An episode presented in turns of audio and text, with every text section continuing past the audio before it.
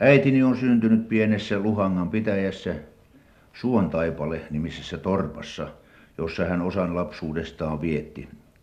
Sanoin osan, sillä maailma vei helmoihinsa hänet varsin nuorena ja nyt hän elää lesken elämää Helsingissä. Vanhuus kolkuttelee jo ovelle, mutta pirteyteen ja mieleen se ei näköjään ole vielä vaikuttanut. Muistot ovat varsin kirjavat ja usein niissä palaa mieleen tuo syntymätorppa, suon taipale.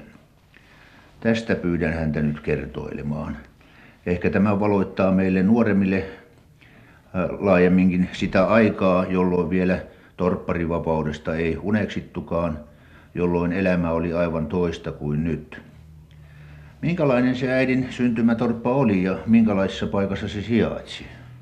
Torppa oli semmoinen pikkunen tupa oli silloin, kun myö isän kanssa muutettiin siihen vanhempieni kanssa. Mutta isä jälkeenpäin rakenti siihen sitten kammarin, jopa toisenkin. Sitten siinä oli kyllä hyvät tilat. Lapsia meitä oli vain kolme silloin, isompaa ja yksi pienempi. Joten vaatimuksetkaan ei ollut niin suuret, kun ei sitten ollut suuriin tottunut. No, oliko siinä mitään ulkorakennuksia? Olihan siinä hevostalli ja semmoinen huono pahan päivänä ometta, jossa sopi pari lehmää olemaan. Ja muutahan sitä ei ollutkaan. No entäs sitten se ympäristö? Sehän oli metsäseutua. Mehtä oli joka puolella, muuta kuin siinä sitten oli vähän torpa ympärille raivattua maata, jossa nyt kasvoi viljat ja perunat. Halla vei kaikki syksyn, kun pikkusenkin tuli kylmempi, niin Halla vei kaikki perunat ja, ja mitä sille oli kelpoavaa. No sitten oli hyvin kärmeinen se maa. Muistan aina, kun isäni keväällä, kun teki lantutaimimaata, niin poltti niitä kärmeenpesiä. Ja siihen oli hyvä tehdä lantuntaimia. Äiti kylvi aina siemeniä siihen kuokki sen ylös.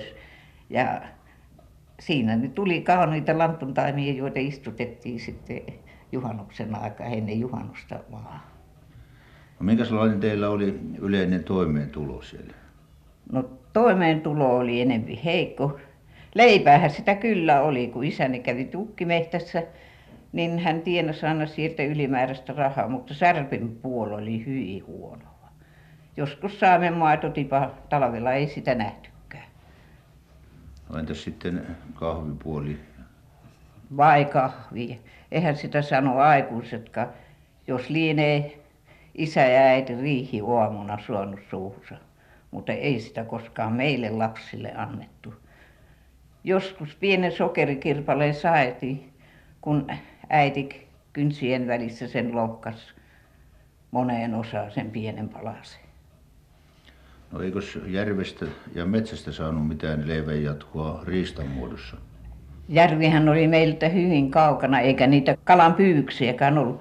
Mutta talvella isäni sai hyvin paljon mateita, mikäli hänellä siihen aikaan talotöiden töistä oli. No eikö esimerkiksi lintuja saanut metsästä? No se oli sitten syksyllä, kun lintuja pyydystettiin. Ei niitä pyydetty talvella eikä keskikesällä. Se oli sitten myöhään. Ja niitä pyydettiin loukuilla sitten, minkä tuota joutuivat loukkuja tekemään, niin tulihan niitä hyvinkin runsaasti. Ensi aikoina meillä oli vain tuota kaksi lehmää, mutta myöhemmin muistan ollen jo neljäkin lypsävä. Sen jälkeen kun poltettiin niitä palomaita, että ne viljatilanteet tuli vähän paremmaksi. Silloinhan kaskea poltettiin paljon, johon tehtiin kauraa ja ohraa ja jopa tekivät ruistakin.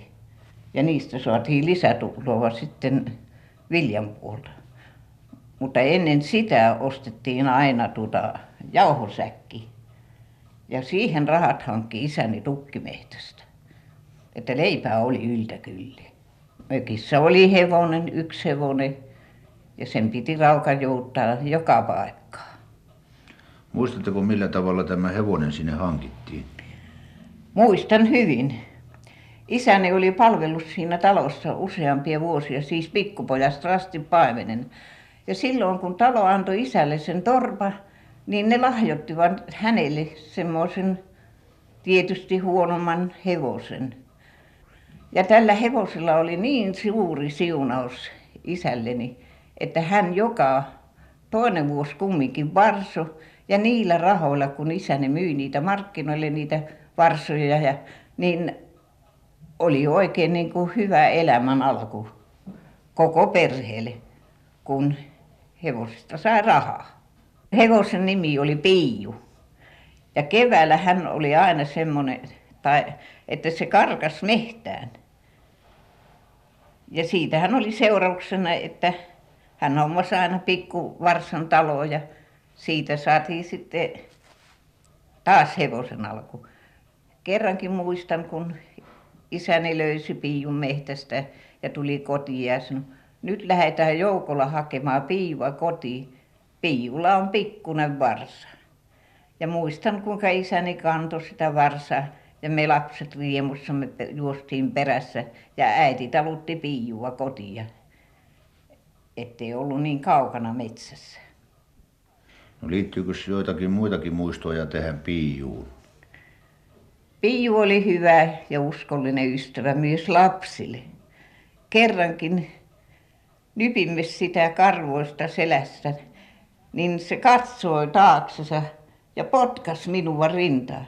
Ja isä pelästyi tuvan ikkunasta katsoessaan mutta samalla hän huomasi että Piiu oli siinäkin varovainen se niin hellävaroen työnsi pois luotaan.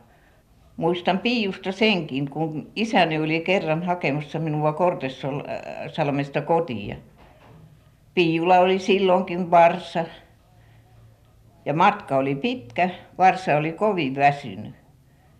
Niin varsa heitti pitkäkseen aina maantielle ja tahtoi hetken maata siinä ennen kuin jaksoi jatkaa matkaansa ja niin ollen meidän täytyi aina pysähtyä vähän aikaa. Ja sitten isä herätteli varsaa ylös ja taas jatkettiin matkaa. Ja vihdoinkin sitä kotiin sitten päästiin. No se oli kuitenkin niin iso jo että sitä ei voinut ottaa rattaille. Eihän varsaa koskaan tarvitse rattaille ottaa. Melkeinhän se kohta nousee seisomaan syntymänsä jälkeen ja kävellä huipertelee ei mutta kun tämä raukka oli niin väsynyt. Ei sitä voinut rattaille ottaa sehän on iso. No entä siipikarjaa? Oliko torpassa kanoja? Oli kaksi kanaa ja yksi kukko. Ja kanat oli hauskoja eläviä kukko lauloi aina. Nousi äijäseipäille ja lauloi siinä niiden talo kaikui ja sehän se oli ainoa kellokin talossa. Kun kukko lauloi ensimmäisen kerran niin silloinhan sitä joka aikuiset nousi pystyyn lapset myöhemmin. Kanat oli siitä mukavia. Niitä saimme vahtia aina mihin ne tekivät pesänsä. Ja se olikin mielenkiintoista rypeä tallien alla ja ruisvainioilla missä mihin kana kulloinkin oli pesänsä tehnyt että löydettiin ne munat. Ja sehän oli aika mukavaa ja väliin niitä löytyikin niin että niissä oli kymmenkuntakin munaa kun tuota löytyi se pesä. Se oli ehtinyt olla niin kauan piilossa. No se oli ehtinyt kauan piilossa. Niissähän olikin ankara vahtiminen että kun ne milloin mihinkin tekivät niitä pesiä. Välistä vähän kauemmaksikin torpasta. Meillä oli kerrankin äkäinen kukko. Ja se kun siihen aikaan kun oli hirveän pitkät hameet niin lapsilla niin kuin aikuisillakin niin se äkäpäissä aina hyökkäsi siihen hameenhelmaan ja täytyi pelätä silmiä kun kukkohan on semmoinen että se tuppaa silmiin hyppii hyvin korkealle ja tuppaa silmiin käydä kiinni. Sai aina ruoskan kanssa sitä heitellä että kiintuilee että se pysyi kauempana eikä sinne lapset uskaltanut mennä kun äkäinen kukko on niin torpassa niin ei sitä uskalla mennä ulos ensinkään. Sehän hyökkää päälle no mitenkäs torpan lasten koulunkäynnin laita oli? Kouluun oli sillä lailla meno että jos kiertokoulu oli jossakin likellä sinne vietiin lapset. Mutta eiköhän se ainoaksi kouluksi jäänyt rippikoulu. Että ei sitä muuta ollut No missä Myöhemmin vaiheessa, sitten oli, pääsi köyhemmänkin lapset kansakouluun, mutta niitä aikoja minä en enää Luhangasta tiedä. no oliko siellä osapuilleenkaan se kouluopetus sellaista kuin kerrotaan? Se oli semmoinen, että joku, lienekö se käynyt koulua ensinkään itse, että hän mikä opettaja oli, mutta olipa hän oppinut lukemaan ja tuli aina kuhunkin isompiin taloihin ja isompiin torppiinkin ja piti seitsemän viikkoa kiertokoulua. Ja sinne sitten toimittivat likiseutulaiset lapsensa, mikäli mahdollista oli päässyt vaatteesta ja jalkineesta tielle. Ja siellä se sitten opetti niille kirjaimia aamusta iltaan. No mitenkäs hän sai palkkionsa? Luulen, että sille maksoi kunta sen palkan, että ainakaan minun tietossani niin ei silleen talon eikä torppien isännät palkkaa maksanut, mutta ruokahan sille täytyy antaa ja asunto. No Ja mainitsi- eikä sitä moni tahtonut torppassa ottaakaan syystä siitä, niin että sehän oli aika verotus, että hän- hänelle täytyy laittaa parempi ruoka ja olihan siitä muutakin vastusta. Sanoitte äsken, että oli melkoinen ongelma myös saada lapsille vaatteet ja jalkineet. Minkälainen oli Suontaipaleen torpassa tilanne? Se oli hyvin kehno. Olihan meillä joskus suutari, mutta tehtiin vain yhdet saappaat ja ne tehtiin pojalle ja ne piti käydä jokaisen jalassa. Että kun kirkkoon mentiin, niin niitä lainattiin sitten pojan saappaita, että saatiin jalka. Eikä niitä kävelty, kengät kannettiin kirkonmäelle ja siellä sitten pistettiin kirkonrappusilla jalkaa. Ei niitä kannattanut kuluttaa pitkin maantietä. Matkahan oli pitkä. Niin paljonko siitä olikaan matkaa kirkolle? Minun mielestäni kyllä sitä kuusi kilometriä oli Suontaipaleelta. Niin johan se kenkien pohjalla olikin aika kulutus. Mutta väliin päästiin veneelläkin sitten, jos suuret talolliset kun läksivät kirkkoon, niin kuin vanhusiltakin lähettiin, niin kirkkovene otettiin täyteen sitten alustalaistenkin lapsia ja väkiä. Niin paljon kuin veneeseen sopi. Ja Päijänettä soudettiin sitten kirkolle. Olivatko nämä kirkkomatkat kuinkakin yleisiä? Joka pyhä. Joka pyhä sitä kirkkoon lähettiin, oli matka mikä hyvä ja ilma mikä tahaa. Niin ahkerasti kirkossa käytiin. Yksi edes piti torpasta lähteä kirkkoon, jos se useampia joutanut. No kaupanteko kirkolla jäi kanssa verrattain vähäisiksi. Se välttämätön jauhosäkki ostettiin kaupasta ja sitten tietysti jotain muuta pienempää. No, suolaa haettiin, että minäkään en muista, että muuta olisi juuri tuotu kuin suolaa ja sitten se jauhosäkki. Ehkä sieltä isäni toi sitten pienen kahvipaketin tai, tai eihän sitä silloin paketissa ollut, sehän oli irtonnasta raakaa kahvia, mitä myytiin ja pienen sokeripalasen. Mutta sen muistan aina, niin että silloin saatiin aina kaupantekijäisiä kaupoista ja oli pieni ruutti karamellia, niin kutsuttuja keisarikaramellia, joita sitten isä antoi kappaleen jokaiselle. Niitähän antoi kauppias sen jälkeen, kun oli lapsia torpassa. Kauppiaan ja ostajan väliset suhteet tuntuvat silloin olleen paljon lämpimämmät ja läheisemmät kuin nykyisin. Kyllä oli. Ne oli hyvät ja kyllä kauppias kysyi silloin kaikki torpan kuulumiset ja asiat ja lasten lukumäärät ja kuinka monta niitä oli. Ja sen jälkeenhän niitä karamelliakin sitten sai, kun lapsiakin oli. Tuollaisessa syrjäisessä torpassa saattaa olla eräs asia, joka tuottaa poikkeuksellisen suurta huolta. Kuinka olikaan siellä teidän torpassanne, tuliko sairaus joskus kolkuttelemaan ovelle?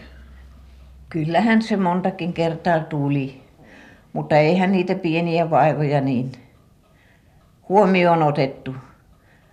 Maattiin sen, kun jaksettiin ja syötiin, mitä annettiin. Oli. Mutta erään kerran minä muistan, kun minun tuli kasvoini semmoisia rupia. Tietysti äiti varsinkin oli hyvin hädissään, kun ne hyvällä vauhdilla levisivät.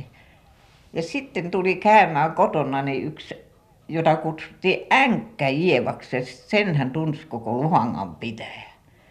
Änkkä-Eevalle annettiin tyttö kainaloon ja vei minut sinne kylmään saunaan lauteen alle. Ja sieltä saunan lauteen alta se otti semmoista kuraista multaa sillä siinähän ei ollut puupermantoa saunan lauteen alla se oli mullan päällä se laude ja pyhikseltä niitä rupia sillä ja - posmitti jotakin josta minulla ei ollut tietoa mitä hän siinä puhui. Ja otti tytön kainalossa ja vei tupaan. Ja sillä siisti. Mutta eihän nämä parantuneet sillä. Ne vain levisivät ihan päästä kantapäähän asti. Ja erään kerran sitten täytyi pyytää kärriä lainaksi päätalosta ja äiti lähti viemään minua tohtoriin sitten mutta en luule että se oli oikea tohtori. Minut vietiin Leivonmäelle ja sitä kutsuttiin Leivonmäen papiksi joka sitten tuota oli olevinaan niin kuin tohtori. Ja hän antoi semmoista hirveän väkevää voidetta sitten millä niitä voideltiin ja kun me kotoa tultiin niin ryysyt oli käynyt niin pintaan kiinni että äiti lämmitti suureen saaviin vettä ja pani koko tytön ryysyineen päivineen sinne saaviin ja sitten vain karkean semmoisen rohtimisen lakana sisään sänkyyn ja voiteli sillä ja minä huusin ja paruin kun se kirveli niin kauheasti. Ja senkin jätti äitini sitten tekemättä. Sitten sattumalta tuli semmoinen hyvä vilpputalo joka kantoi semmoista puusta komoa. Ja se oli tietysti venäläinen tai niitä vienankarjalaisia kuten niitä kutsuttiin. Ja hän sanoi että keitä sinä itse tuolle lapselle jotakin lääkettä? Minä annan tulikiveä ja raaputa sianrasvaa ja keitä se rasva ja pistä kermatippa sekaan ja voitele tuo tyttö sillä ja äiti teki hädissään sillä minähän olin ympäri ruvessa tietysti kun niitä kutkutti kauheasti minä revin niitä ja tuota ne laajeni ja laajeni. Ja niin äiti teki. Ja kun se sillä rasvalla voiteli ja lämmitti vettä ja pani minut aina sinne vesisaaviin niin ne ruuet putosi pois että viimein ei jäänyt kuin arvet jäljelle ja niin minä paranin no ei mikään sellainen pahempi tauti saattaa olla että tämäkin oli jo tarpeeksi paha mutta esimerkiksi keuhkotauti, kurkkumätä tai muu sellainen vierailu torpassa? Ei ollut. Suuntaapaleen torpassa ei ollut niitä. Että minä olisin kuullut semmoisesta, mutta myöhemmin kuulin, että minun yksi velistäni kuoli kurkkumätään, mutta se tapahtuu jo toisessa torpassa. Onko äidille jäänyt mitään muistoja joistakin kommelluksista tai huvittavista tai vakavista tapauksista tältä torpan ajalta? No yksi oli minun mielestäni, joka nyt olisi kertomisen arvoinen. Siellähän oli semmoisia suohautoja, joista talvella otettiin suota aina jäiden peitoksi, kun jäitä kerättiin taloon, että kesän varalta. Ja vetihän ne sitä suota pellolle, sitähän oli torpparit kaikki vetämässä ja tuli semmoisia hautoja, kuoppia, joihin tuli sitten kesällä paljon vettä. Erään kerran muistan, kun me lapset käytiin siellä uimassa ja lehmän kaukaloihin sitä vettä mätettiin aina sitten suoreunalle. Mutta uteliaisuudessa täytyi sitä suotakin mennä koettaa. Ja niin putosi minun yksi veljeni sinne suohautaan eikä noussutkaan veden pinnalle. Lapset huusi hädissään sitten että Iivar putosi suohautaan ja sitä lähdettiin sitten isä oli kammarissa syömässä ja lapset oli pannut oven ulkoapäin hakaan. Isä hätäpäissään potkaisi sitä ovea niin että pihtipiiriset lähti ulos ja juoksi sinne suohautaan ja niin saikin pojan ylös sieltä. Ja viroteltiinhan sitä sitten olihan hän jo semmoisena tiedottavana mutta muistelen isän ravistanneen sitä kintussa kolistelee ja niin poika vihdoin heräsi. Ja pääsi elävänä kotiin. No se oli varmasti sellainen opetus jonka koko lapsilauma muisti lopun ikäänsä Lapsilauma muisti sen ja siitä tehtiin niin kova varoitus isän puolelta, niin että siihen ei saanut mennä. Kun kerran kaukaloihin mätettiin vettä, että suotiin niissä se uimataitomme tyydyttää. Minkälainen isänne, siis minun vaarini ja mummu olivat luonteeltaan? Isä oli hirveästi hyvä mies. Ja hän oli mielestäni hyvin semmoinen uskollinen. Mutta äiti oli enempi umpimielinen. Hänestä ei niinkään saanut selvää, mitä hän milloinkin ajatteli. Isä oli hyvin hellä sydäminen, ainakin meille lapsille. Mutta kuri silti oli ankara. Vai te sanotte, että hän oli noin uskonnollisuuteen Isä, isä oli uskonnollinen, hyvinkin uskonnollinen. Mutta äiti ei sitä niin näyttänyt. No, kertokaa nyt jokin esimerkki tästä uskonnollisuudesta. No, joka ilta esimerkiksi niin isä kulki jokaisen sängyn ohi. Mikä mihinkin nurkkaan sattui nukahtamaan, eihän sitä aina sänkyjäkään ollut ja kysyi, oletko lukenut iltarukouksesi ja siunannut itsesi. Ja joka kerta kun ruvettiin syömään, niin isä ei unohtanut sitä eikä antanut leipäpalasta käteen ennen kuin oli pannut kätensä ristiin ja siunannut sen leivän. Se oli oikein isän opetus ja se oli kai hänen sydämellinen tahtonsa lapsille, sen hän teki aina itsekin. No se ruokailu siellä torpassa oli huomattavasti toisenlainen kuin helsinkiläisessä kodissa. Minä muistan myöhemmin nähneeni erässä toisessa torpasta, kuinka siellä isäntä leikkasi leivän puukolla ja puukko hänellä oli melkeinpä ainoa syömävälinekin. No se oli aina miehillä jokaisella tupessa. Vyöllä oli semmoinen tuppi, jossa oli veiti. Ja niin teki minunkin isäni, niin että kun hän syömään rupesi, niin hän otti kokonaisen leivän käteensä ja siitä ensiksi jako lapsille ja sitten vasta hän istui itse syömään. Sen vähäisen aterian, mitä siinä oli, sehän oli useimmitenkin, jos oli perulan mukula taas, ja kalakuppi ja leipä. Pyhänä aina sitten, kun tuli kirkkoaika, niin isä vaati, että piti olla hyvin hiljakseen. Lapsetkin täytyi todella ja olla hiljaa. Silloin aikuisetkin varustivat työnsä niin että kirkkoaikana ei tehty mitään. Luettiin jumalan sana postillaan ja laulettiin virsiä ja mikä mitäkin kirjaa luki kun mikä sattui torpassa olemaan. Eihän niitä kirjoja siihen aikaan niin moni ollut. Eikä sitä kaikki osannut lukeakaan. No laulettiinko arki-iltoina milloinkaan? Kyllä. Isommat ihmiset tekivät käsitöitä sillä kehruuhan oli siihen aikaan välttämätön joka torpassa sillä joka torpassa kasvatettiin pellavia ja nehän oli sitten talvipuhteilla kehrättävä ja keväällä kudottiin ne kankaaksi ja laitettiin vaatetta niistä mikäli saatiin. Ja silloin aina pitkinä iltapuhteina miehet tekivät rekiä ja semmoisia koppia ja tynnyreitä ja mitä talossa tarvittiin saavia ja kaiken näköisiä puuastioita. Niitä teki minunkin isäni. Ja silloin aina lapset sai laulaa ja aikuiset lauloivat ulkomuististaan virsiä ja opettivat myös lapsia että sitä laulua harrastettiin hyvinkin paljon. Ja lapset lukivat aapista opettelivat kirjaimia. Ja isommat lukivat suoraan ja tavasivat sillä olihan kovat lukusat talvella edessä. Ja niissä vaadittiin jopa niissä annettiin läksyjäkin aina toisen talven varalle niin että piti osata lukea katkismusta ulkoa ja raamatun historiaa ja sinne vietiin semmoisetkin lapset jotka vielä ei oikein osanneet lukea mitään niin kuitenkin ne vietiin aina papin tutkittavaksi.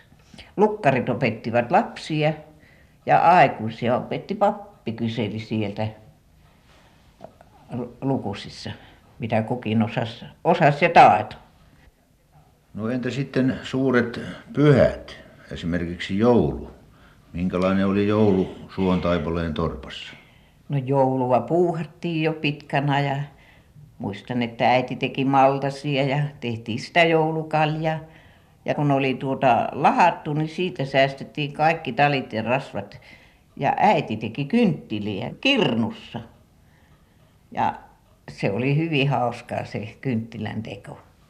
Millä tavalla se kirnussa syntyi? No siihen pantiin se sulatettu rasva ja langanpätkät oli pantu semmoiseen puupuikkoon. Ja niitä aina kastettiin sillä kirnussa siinä talissa. Sen jälkeen kun ne jähtyi, niin taas kastettiin minkä paksuiseksi ne milloinkin halusi. Ja kauniita kyntteliähän niistä tulikin. Rasva kun oli kellertävä, niin ne kynttilätkin tuli semmoiset kellertävän väriset. Ja niillähän sitä joulu vastaan otettiin ja niitä pantiin aina ikkunoille sitten, kun pitkämatkaiset meni minunkin kotoni ohi, niin kammariikkunalla oli kynttilät palamassa, kun, että ne näkivät, että nyt on joulu tuossakin mökissä. Ja lapsethan sitä odotti. Ja se jouluaattohan olikin sitten ihana. Lämmitettiin sauna keskellä päivää ja äitini laittoi niitä jouluruokia ja leivottiinpa vehnästäkin. Ja myökin lapset saatiin tehdä sitten rinkeliä ja kaiken näköisiä, mitä kunkin mielikuvitus antoi myötä sitten siihen kuuseen, sille isähän toi pienen kuusen kotiin.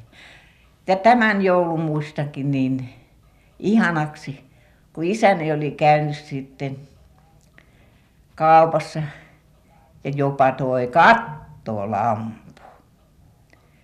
Sehän oli niin kuin kirkon kruunu, kun se oli olevinaan valoa täynnä siihen asti, kun ei ollut muuta kuin päre ja pieni tuikkulamppu joka kärysi öljylle ja savusväliin mahdottomasti.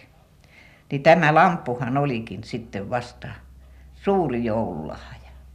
Ja varoitettiin kovasti meitä lapsia, että että saa mennä likelle, ettekä heitellä siihen mitään, että siitä tulee tulipalo. Lapset säästelivät jo pitkin talveja sokeripalasia rettinkilaatikkoa joulun varalta – sillä että oli jotakin suuhun pantavaa. Ja niitä laskettiin harva se päivä, kellä useampi sokeripala oli jo kassassa. Ja niin oltiin varovaisia, että ei niihin koskettu. Ja jospa löydettiin jostakin korea karamellipaperi tai jonkinlainen muu paperi, niin se säästettiin visusti pään alla, että saatiin joulukuuseen ripustaa. Olihan ne mukavat olemassa renkelien kanssa sitten kuusta koristamassa. Nykyaikaisia joulukuusen koristeita ei silloin ollut, eikä niissä kai riippunut silloin omeniakaan. Ei ollut, että minäkään muistaakseni en tunne, tuntenut omenia ensinkään muuta kuin joskus kirkolla kävin, niin näin, että jonkun rikkaan talon lapsen kädessä oli jonkunlainen omena raakula. Mutta eihän sitä köyhillä ollut olemassakaan, eikä semmoista tunnettu köyhien keskessä. No tunsitteko te koko ajan eläessänne siellä suontaipaleella, että tässä oli nyt köyhyyttä ja köyhyys ympärillä? No, kun ei sitä ollut koskaan parempaa nähnyt, niin siihen oltiin niin tyytyväisiä ja suhtaututtiin siihen niin tyytyväisesti, että nykyajan lapset kaikessa ylellisyydessä eivät ole niin tyytyväisiä kuin sen ajan lapset olivat siihen köyhyyteen ei sitä ymmärretty vaatteista eikä kengistä. Kopposet pistettiin jalkaan ja juostiin ulkona talvella, jos tarettiin. Mentiin uunin päälle silloin, kun paleli. No entä oliko joulupukki? Vielä mitä. En minä ollut kuullutkaan joulupukista mitään, eikä joululahjoista. Isäni luki, luki raamattua jouluaattoiltana tuvan pöydällä ja siitähän sitä kuultiin sit siitä hyvästä suuresta joululahjasta, jonka Jumala oli meille lähettänyt. Ja muuta joululahjaa minä en tuntenut enkä kuulu puhuttava muiltakaan.